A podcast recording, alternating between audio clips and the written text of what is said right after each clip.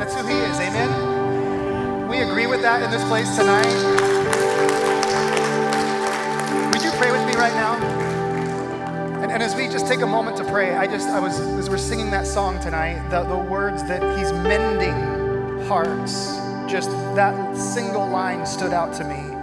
And Lord Jesus, tonight I pray that you would mend hearts, that you would mend brokenness, that you would heal fractures, that you would fix things that have, that have been disrupted. Lord, I pray that tonight you would create space in people's hearts for you to move and that, that you, would, you would perform miracles in our lives. Lord, I pray for people that we know right now I, I, can't, I can't sing this song and not stand here and say, Lord, would you do some miracles? I think all of us in this room know somebody somewhere that needs a miracle right now.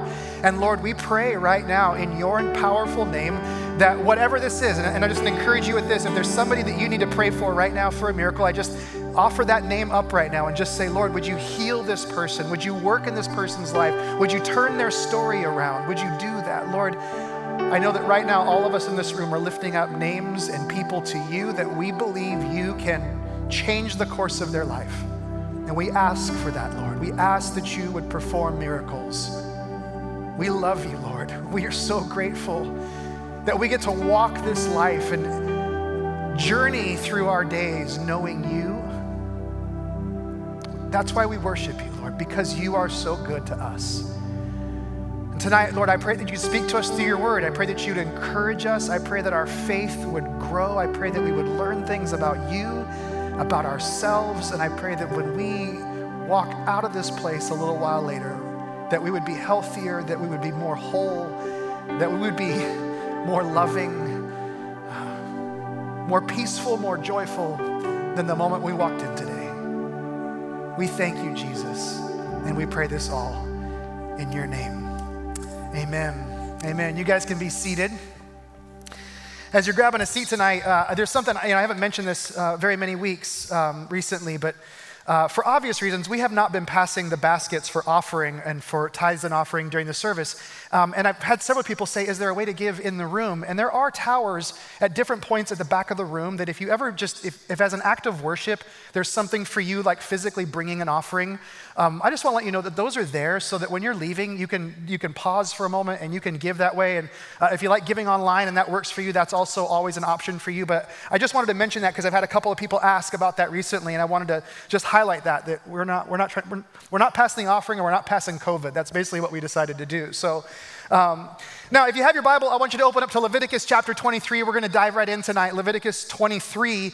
Uh, for those of you that are maybe new with us, maybe you're just joining us, we are looking at the Old Testament book of Leviticus. We're coming into the final stretch of this book. Um, Leviticus was the handbook for the ancient Hebrews and their sacrificial system. That was the point of this book.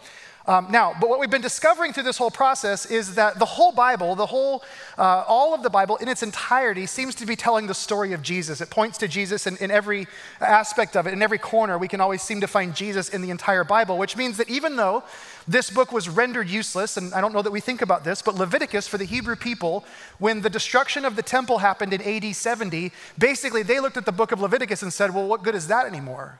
Because it was rendered useless in that moment because it was a handbook for the sacrificial system. But what we've been discovering is that there is this secondary and even more meaningful layer that emerges from its pages the more you begin to dive into it.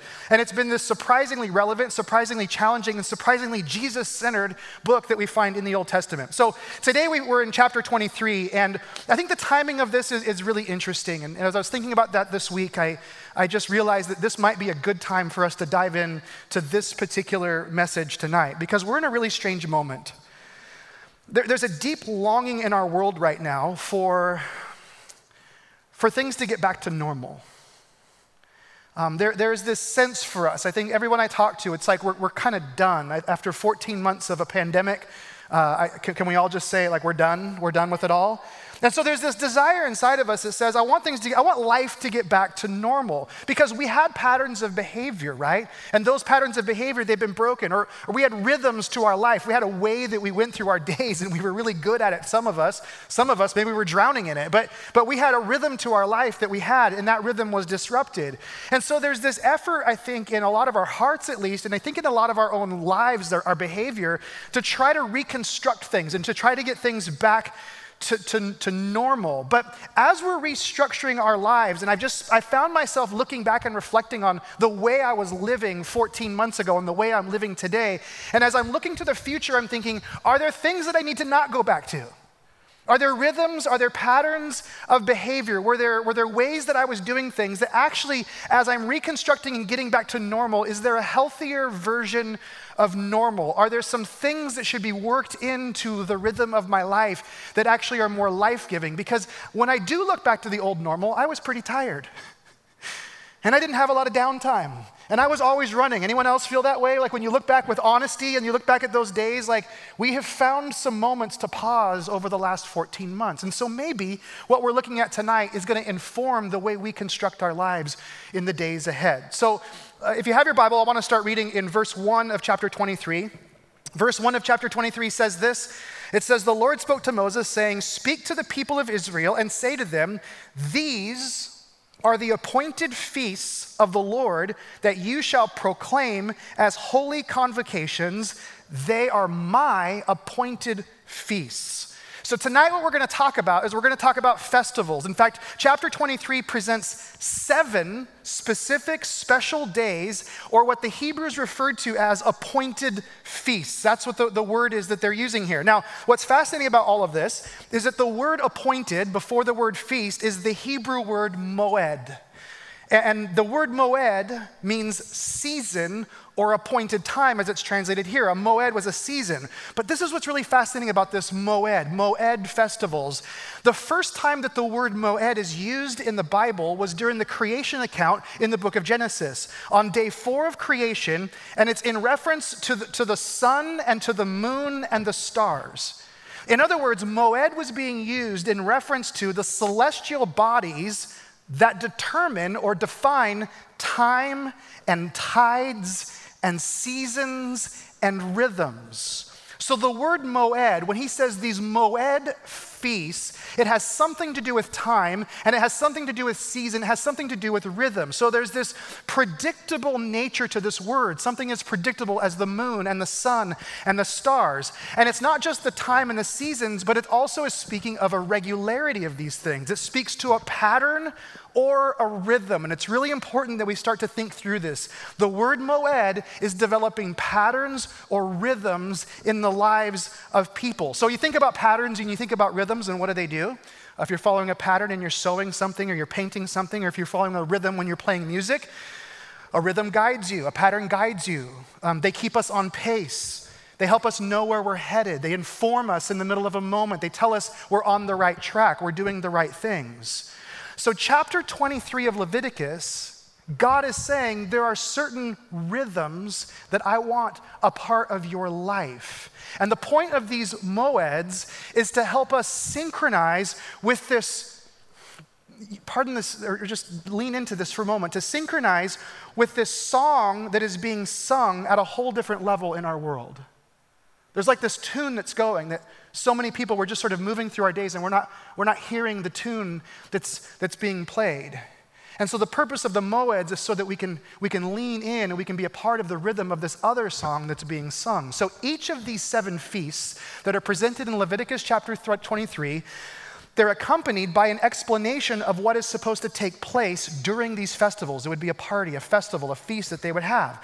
And the point of each feast was to renew your allegiance to God.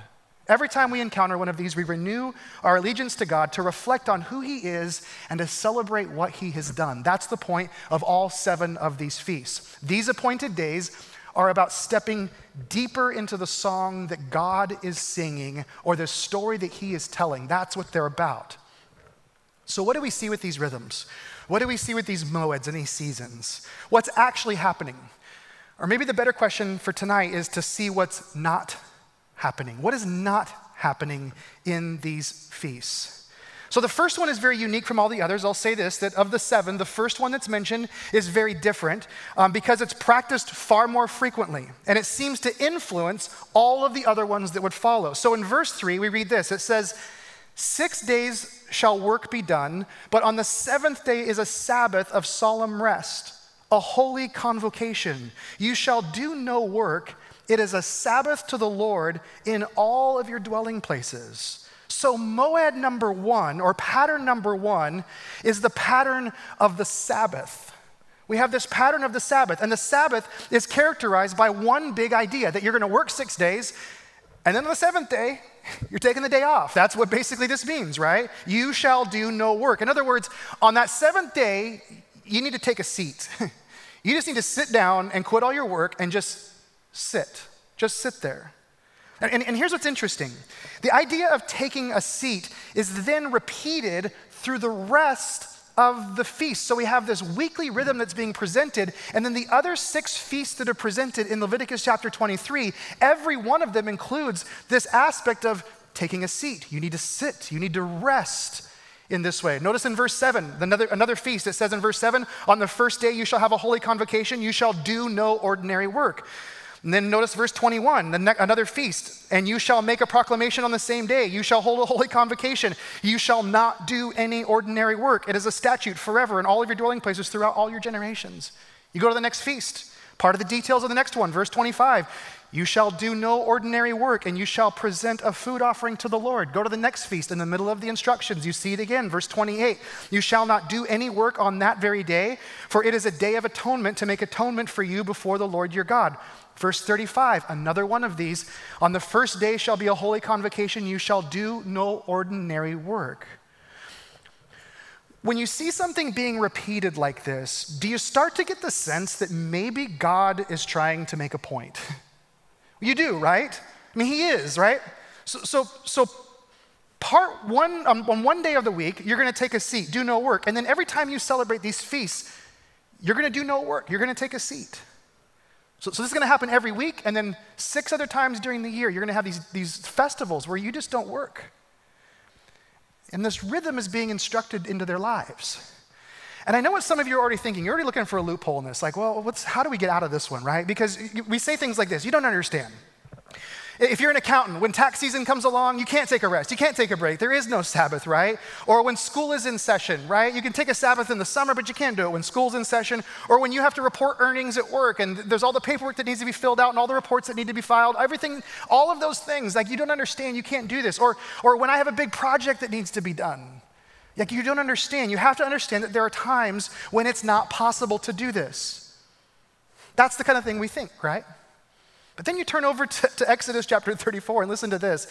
It says, Six days you shall work, but on the seventh day you shall rest. In plowing time and in harvest time you shall rest. So God says, I know you.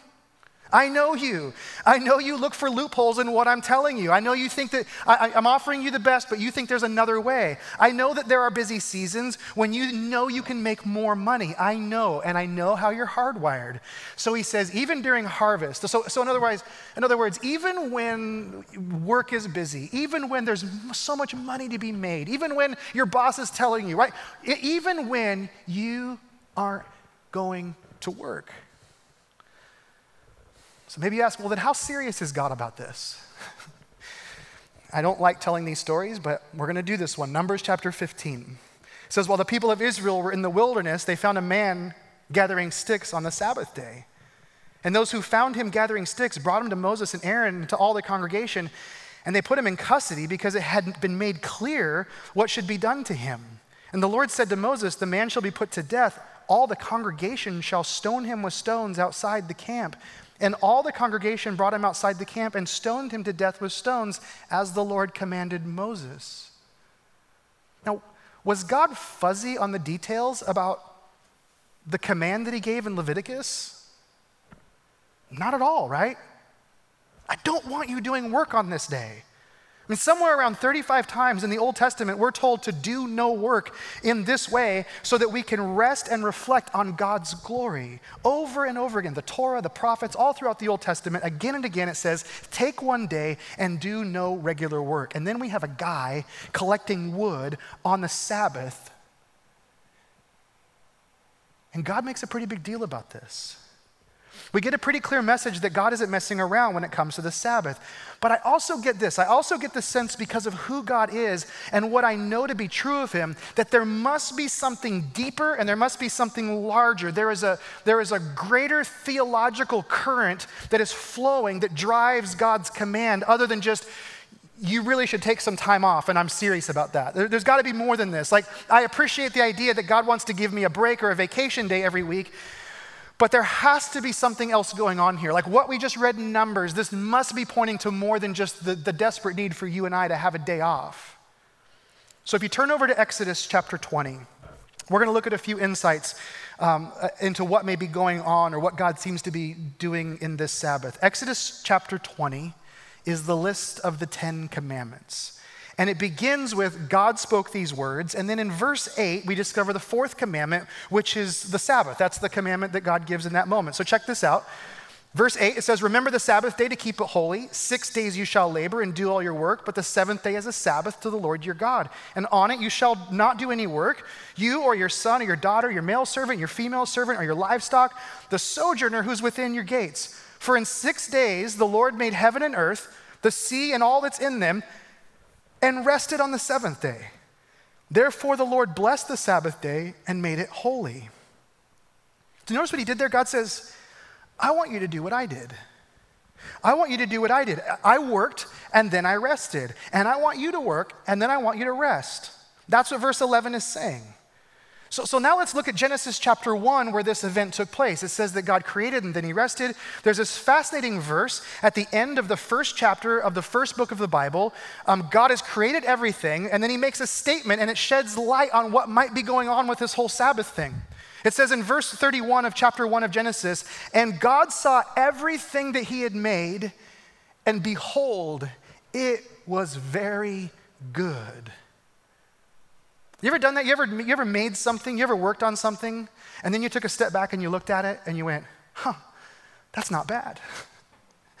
A few, few months back, um, my wife and one of my daughters decided that, that I would remodel one of our bathrooms.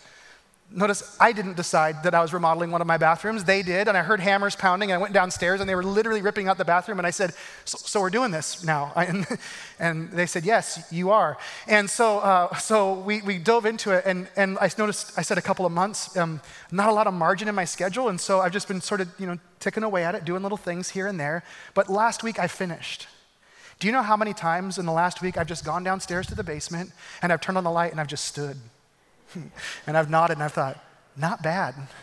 Not bad for a guy who's not a contractor, right? There's some mistakes, but I look at it and I'm like, hmm, it is really good. and I just take it in, right? When I read this in Genesis chapter 1, that's what I see God doing. God makes it and he sits back and goes, that's not bad. that's pretty good. I like what I did there, right? God looked at what he created. He separated light from darkness and he, the, the order from the chaos, the land from the sea. And then he said, that's pretty good. But then notice the next thing that happens in verse 1 of chapter 2. Thus the heavens and earth were finished, and all the host of them. And on the seventh day, God finished his work that he had done, and he rested on the seventh day from all his work that he'd done. So God blessed the seventh day and made it holy, because on it God rested from all his work that he had done in creation. So now let's go back to Exodus chapter 20. Do you sense in the language of Genesis that God enjoyed what he created? He did, right? You, you absolutely see this. It's almost like, like God spent a day reflecting and enjoying what he created. For him, for him to, to enjoy what he created, he had to have uh, time to inspect it, right? He, must have somehow stood back and said, That's amazing. So there's this sense in Genesis chapter 1 that God took a specific day, the seventh day, and he just reflected and he remembered what he had done and he simply enjoyed it. So let me give you the first of three big ideas that I'm going to give you tonight. The first one is this that God rested. It's really important that we catch this. God rested. And so, so in Exodus chapter 20, I want you to notice this. He doesn't actually start with the, with the first commandment. When you read it there, the first commandment actually comes in verse 3. I want you to notice what happens in verse 2. Before he gives the Ten Commandments, God says this I am the Lord your God who brought you out of the land of Egypt, out of the house of slavery out of the house of slavery. So before God, this is really important for us to get this psychologically in our minds and the way we think about God. Before God gives them the Ten Commandments that always get all the attention, He reminds them that He brought them out of slavery.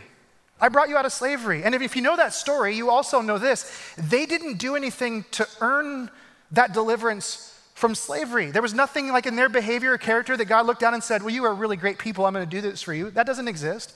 There was nothing in their own effort that made it happen. There was nothing that they did to liberate themselves from slavery. It was all a work of God's grace and God's mercy. That's how they were delivered.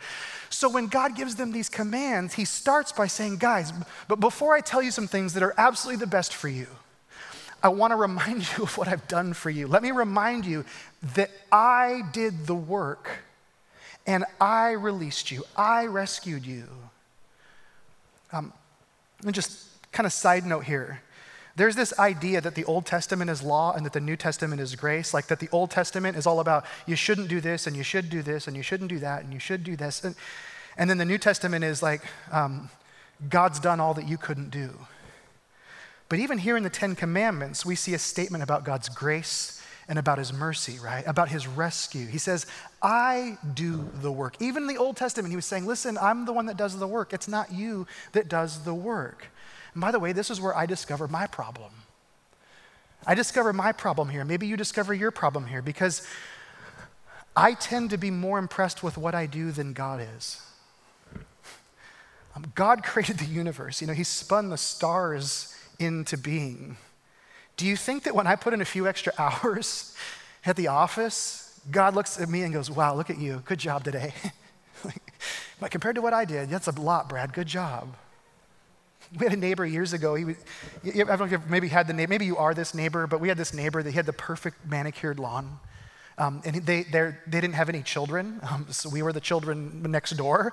And, uh, and so this guy would spend hours and hours, you know, he would edge forever, and it was the perfect line. He was like with a chalk line out there doing things. And uh, he, every blade of grass seemed to bend the perfect way. He spent so much time, he washed off his mower every single time. He would clean and wash his mower and put it in his garage. And there were times I would just look at that lawn and I would think how perfect it is. And then shortly after that, one of my children would like tumble onto it and ruin it, I'm sure, in his mind. But whenever that guy would wash his lawnmower, I'd think, is there a point where God just looks and goes, way to go?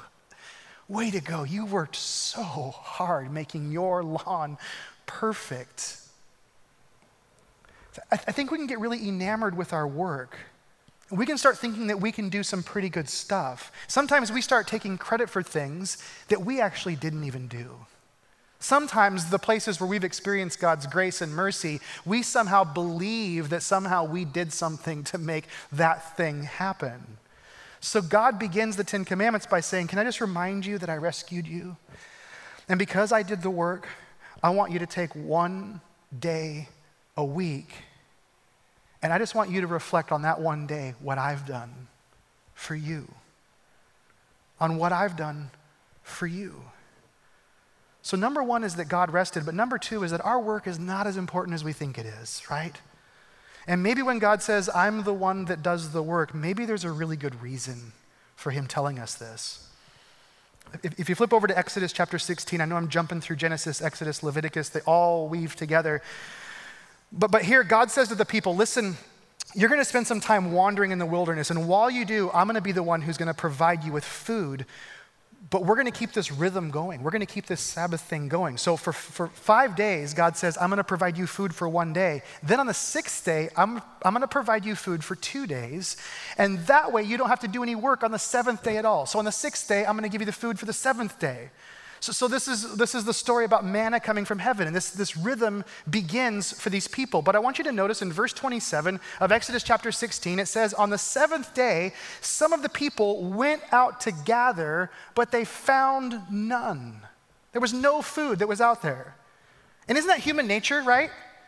It's a free gift, right? If it's free, let's show up and maybe there's going to be more the next day, right? So Monday, Tuesday, Wednesday, Thursday, even on that, that, you know that Friday when it rolled around, they got the double portion and they still woke up Saturday morning. They went, "Okay, let's go out here. Let's let's see if there's more out here." There has to be there has to be something that we're going to do here. But then verse 28, it says the Lord said to Moses, "How long will you refuse to keep my commandments and my laws?" See, the Lord has given you the Sabbath. Therefore, on the sixth day, he gives you bread for two days. Remain, each of you, in his place. Let no one go out of his place on the seventh day. There's something, there's something disturbing here if you really reflect on this. really think about what's happening on the seventh day when the people go out to find their bread, there's actually something deeper and more disturbing. God says, I'm going to give you the food for, for, for two days on the sixth day. And so, in, in God's opinion, who provides the food? He does, right? He does this. He's saying, listen, if I say I'm going to provide you the food and you go out and you gather on the seventh day, then aren't you doubting my word? You getting up, if I give you the double amount on, on, on, Friday and you wake up on Saturday and you roll out of your tent and you start looking around, isn't that right there a question of whether or not you believe I'm providing for you, whether or not there's going to be enough, whether or not you're going to let me be, be your provider? If you go to the New Testament, Matthew chapter 6, Jesus continues this thought. He's really practical, he's very specific. But in verse 25, he says, Therefore I tell you, do not be anxious about your life what you will eat or what you will drink, nor about your body and what you will put on. Is not life more than food and the body more than clothing? Look at the birds of the air. They neither sow nor reap nor gather into barns, and yet your heavenly Father feeds them. Are you not of more value than they? From Jesus' perspective, who feeds the birds? God does, right? And are you not much more valuable than they? Notice verse 30. He says, But if God so clothes the grass of the field, which today is alive and tomorrow is thrown into the oven, will he not much more clothe you, O you of little faith? So, according to Jesus, who puts clothes on your back? God does, right? Do, do you remember when you were told 14 months ago that you couldn't leave your house unless you were doing something essential? Do you remember that? How many? No one has that short term of a memory, right? We all remember that. Remember when grocery stores ran out of toilet paper? I remember going to the grocery store at one point and all the beans were gone. Like just people were choosing random items to freak out about and buy all over just at different moments, right? Remember when your kids couldn't go to school? When your employer told you, we may not be coming back to the office for a really long time? Do you remember the feelings that you had in that moment? You remember thinking, just sort of this desperation. Do you remember the desperation that we felt 14 months ago? Do you remember how frustrated you were? Do you remember, do you remember the questions that you were asking about the future, like what was going to happen? It didn't feel good because we didn't feel in control. Do you realize this? I mean, part of what we were responding to is that up until that moment, we were all thinking we are very much in control of the food we eat and the clothes we put on our backs, the provision that we have. And we like feeling like we're in control of that. And 14 months ago, somebody told us that we weren't in control of it. And we started wondering what was going to happen. If anyone would have told you in the first month of the pandemic that we would be dealing with it 14 months later, which none of us, none of us were saying that. We were all thinking maybe six months at the best, right? If someone would have told you that we would be this for 14 months, would you ever have imagined things being like they are right now? Somebody told you 14 months ago what things were going to, this, that thing was going to, when you had that feeling in your gut, like what's going to happen, and we were running to the store and buying provisions, if someone would have told you this is going for 14 months, would you have imagined that the S&P 500 would be at an all-time high? That most people who stayed in the stock market have made loads of money because American businesses are thriving? Would you have guessed that the housing market would take off the way that it is? That, that right now, all of us are sitting in the room going, Should I sell? should I sell? Maybe I should. This is the time to get out of this thing, right? Would you have imagined this? Would you imagine that, that we'd have cupboards with food in them? That we'd see people that have stepped up generously to provide for those that were in need and, and for other people? I mean, I know a lot of people who are having their best years in business during the last 14 months when we lost control. See, what, what we just read a second ago was that bird food and Brad food, they come from the same place, right? They both come from God. They both come from Him. That the clothes on my back and the clothes on yours are from Him. It all rests on Him. I can't look at the last 14 months and explain how we are where we are. Even as a church, I'll tell you this the generosity at our church, the numbers of people that are attending in person and online, if you would have told me we'd be here, I just, I'm blown away. We had 7,000 people participate in our service for Easter. After 14 months of being disconnected and all the different things, it's just, God is just at work. See, see my problem My problem with resting, if I'm completely honest, is that deep down I function in a way that says that God and I have some sort of partnership and it's like 50 50. I know He's going to do His part, but I still am functionally believing that I have to do my part. When all is said and done, I insist I must have some control in this. So God rested. And our work isn't as critical as we think it is. Why? Well, idea number three is the most important one because God controls the outcome, right? God controls the outcome. Here's, here's a final thought. We'll, we'll kind of close with this thought. Um, Luke chapter 10, Jesus and his disciples are traveling, and in, in Luke 10, verse 38, we come across a very interesting incident. It says this It says, As they went on their way, Jesus entered a village, and a woman named Martha welcomed him into her house. And she had a sister called Mary who sat at the Lord's feet and listened to his teaching. But Martha was distracted with much serving, and she went up to him and said, Lord, do you not care that my sister has left me to serve alone? Tell her to help me. But the Lord answered her, Martha, Martha, you're anxious and troubled about many things, but one thing's necessary. Mary has chosen the good portion, which will not be taken away from her. So, so just a couple of observations. First of all, you know, Jesus does not condemn Martha for all of her work. He, does, he doesn't do that, right? He doesn't say, stop working, stop doing, stop, stop being busy, that that's bad. He doesn't say that to her. But he does say, I like the way Mary is sitting at my feet. I like the way that Mary understands who I am. And I like the way that she's just sitting at my feet. Now, there's a part of this incident that bothers me because part of me, I want Jesus to chastise Mary, right? Come on, you need, to, you need to work, you need to labor, you need to get your hands dirty. You know, part of me wants to say that. But he says, Martha, you're distracted, and Mary's got it here.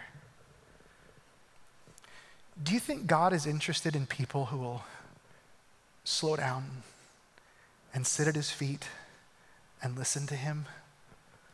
I think he is. Psalm 46 says something really interesting. It says, Be still and know that I am God. I will be exalted among the nations, I will be exalted in the earth. God says, You want to know me? Do you want to really know me? You, you want me to be made known? Oh, this, this is how you do it. You be still. Stop for a moment. And if you do that, You'll know that I'm God, and you'll see me exalted among the nations. So, so is God desiring people who are sitting comfortably in his presence, people who can be quiet, people who can be still, people who can listen rather than speak, people who can stop all the work, stop the control, and let God be God? Is that what he's looking for? See, the, gospel shows us that the same God that did everything to get Israel out of slavery does everything to get us out of slavery. He gives his son to us. He gives his son. He pays the price. He does the work. The gospel is, is, God saying every time, I've already done it. I've already done the work. The work of salvation is done. You know, every world religion, and, and I think it's so important that we understand this, every world view, every spiritual understanding is fundamentally built on the opposite of the principle that we're learning here. If you cut through everything, if you cut through the pamphlets, the, the books, if you cut through all the teachings to the core of what every system is built on, it's this idea that you need to do something in order for God to accept you, that you play a role in your salvation. If you just do this or that, or, or if you complete this list, or join this group, or affirm these 14 statements, or picket against this group, or, or, or protest that activity, then you somehow are right. But the radical message of Jesus says the work's already been done the work has been done. So the writer of Hebrews says, you have to understand that the Sabbath rest is a picture of the rest that we have in Jesus. And if you, if you can't get the fact that it's about God doing the work and not you, then the Sabbath is never going to make sense, and neither will salvation. How will you ever rest in your relationship with God if you're always assuming that it's about you and the work that you do? So, so taking one day off each week is like acknowledging God, I realize you are my provider and you are my salvation. Me stopping to pause and not earn or gather or do something and say, no, no, I can, I can actually take a step back and be reminded that even when my hands aren't working, yours are. That's what we can do. In fact, if you take the word Sabbath in Hebrew and you do a little study on that word, um, you, you, you, discover that that comes from the Hebrew word Shabbat. Um, Shabbat is a Hebrew word that means to cease or to stop. It means to discontinue what you were doing. And if you take the word Shabbat and you look at where that word comes from, it's the word Shavot. And the word Shavot literally means to sit down, to take a seat. God has defined the relationship as be still. As Mary sits at the feet of Jesus, that's what I want you to do. I want you to have this rhythm of coming into his presence, sitting at his feet, and reminding yourself that he has done the work. So here's what I want us to do tonight. I want you to close your eyes with me just for a moment. And I just want you to maybe. Uh, change your seated position just a little bit. Get a little bit more comfortable. Maybe move your arms, maybe fold your hands in front of you. Maybe just kick your legs out under the pew in front of you and just relax your legs for a moment. And I want you to take a deep breath in, just a deep in through your nose, just take a really deep breath. And then breathe it out.